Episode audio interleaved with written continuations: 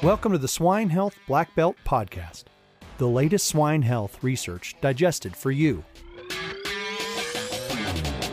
Swine Health Black Belt Podcast is only possible with the support and trust of innovative companies like Skov Ventilation and Management Solutions, made for farmers by farmers since 1966. Through innovative solutions, cutting edge research, and world class experts, Boehringer Ingelheim helps producers operate with complete confidence. Learn more at swineresource.com. Complete ventilation and farm management solutions from Skov optimize your pig production. Having Skov as a partner provides you with reliable, high quality solutions. Visit skov.com for more information. My name is Dr. Clayton Johnson, your host for today's episode. Joining me in today's episode is Dr. Brent Sexton, herd veterinarian in the Central Prairie region with the Maschhoffs. Brent, thanks for joining us. You want to give the audience a brief introduction about yourself? Yeah, it's my pleasure. So, uh, Brent Sexton, uh, originally from Rockwell City in Northwest Iowa. Uh, I grew up on a, a row crop operation and uh, got exposed to hog production through the 4-H and FFA programs. Uh, went to Iowa State for undergrad and then veterinary school. And uh, originally, kind of went to go with large, mixed large animal, but opportunities were always available on the swine side of things, and uh, ended up taking a, a, swine exclusive job with Pipestone initially out of college. Was there for, or out of vet school. Was there for uh, a year and a half, and then transitioned to the Maschhoffs. Where I've been since uh, about Thanksgiving of 2019. So going on two and a half years now there, and it's been quite the ride. So been having a lot of fun. Very good. Well, and I've, I've enjoyed knowing you through the years, Brent. Um, you and I have got a lot of similarities in our pathway towards becoming veterinarians. You know, you were, we were both interns at the Maschhoffs, uh, both, both employees, either current or former at the Maschhoffs. Uh, it's been, been a joy to get to know you through the years and watch your career.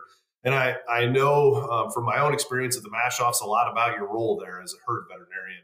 Um, you've got to help farms solve problems. And, and I know you had a, an experience with PED recently, hit a couple of farms, and you know, there's not many bigger problems for farms than PED, unfortunately. You want to talk a little bit about how you kind of use that, that opportunity to, to do some research on PED management strategies and specifically using vaccines in the face of those outbreaks on sow farms? Yeah, absolutely. So for anyone who's who's not aware, the the Central Prairie region that I operate out of, we have several sow farms in the Pike County area of of Western Illinois. And so when we initially broke um, some of our farms in this area, you know, we were we were under a pretty urgent um, need to get this under control. Uh, you know, we've got in the neighborhood 12, 14 sow farms right in that kind of area of the of the state and obviously lots of connections by the time you you know have maintenance and production and veterinarians and such. So um, really really quite urgent that we that we try and mitigate this um, outbreak as quickly as possible. So uh, kind of the necessity driving innovation uh, we were challenged you know what tools are available that we can uh, hopefully control this, shorten our closures, shorten the impact, decrease shedding, that kind of thing. And so we opted to uh, to try a vaccination uh, of the sow farm, uh, of the PED sow farm. So we broke four farms that were continuous flow farms right in the um, Pike County area and opted to vaccinate them uh, pre-farrow with different PED vaccines and that allowed us to in our mind shorten our duration of of shedding and and how severe the infections were. You want to talk brent a little bit about how you use the vaccine in those outbreaks? Did you have a specific timing in which you administered it?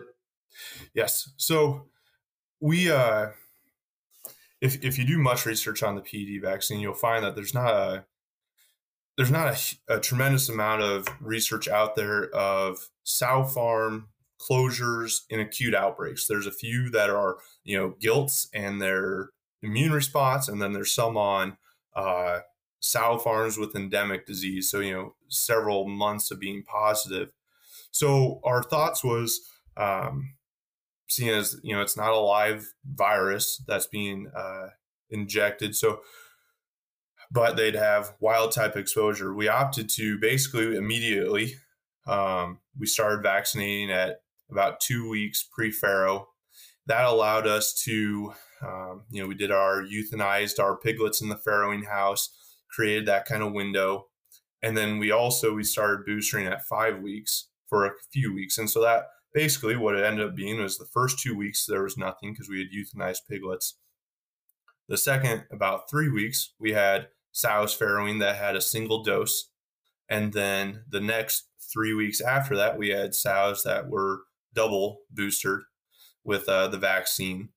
And I really don't know if that has a, a tremendous value or not. Um, like I said, we were, we were in pretty, um, we're acting with a pretty high sense of urgency there. And so knowing that, you know, is that the ideal? No, but given prices and giving the severity and what was at risk, we thought, you know, if someone's good, more is better. And uh, so so tried that with the hopes that we'd have a, a three week, basically a full farrowing house full of double vaccin- vaccinated sows, hyper immunized piglets, and create kind of a second window there. And then we can uh, continued with a single dose vaccination of the piglets or of the sows at, at that kind of one two week pre farrow. Several of these were group um, group house, so we weren't going through and shooting them exactly at seven days. We were trying to aim kind of around ten days for the for the group.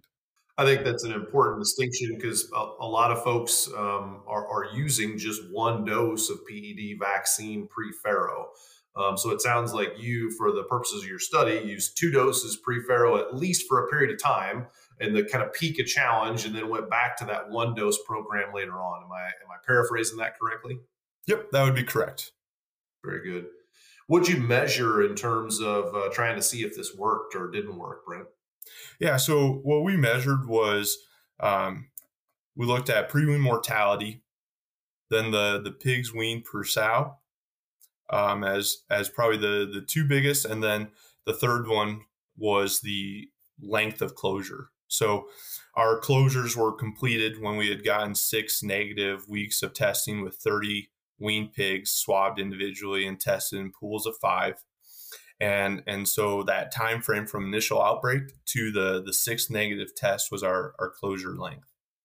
Um, I think it's probably important to know that, you know, this was, uh, this is all kind of a retrospective study, right? So I, I don't I guess in case anyone wants to be critical here that oh well you can't say correlation causation and such. Well sure. I'm aware. Uh, and, and, but I think this is still a, a, valuable in the sense that I think we I think we were able to provide a, a fairly good analysis of of what was observed. So understanding it's not randomized and such but uh, still was was valuable for for us certainly as a company and I think for the the industry as, as a reference or things to be aware of. Um, in terms of what we saw, um, you know, really the the closure is probably the most dramatic. We we shortened our length um, by over uh, by greater than five weeks for farms utilizing these PEDs, and this was.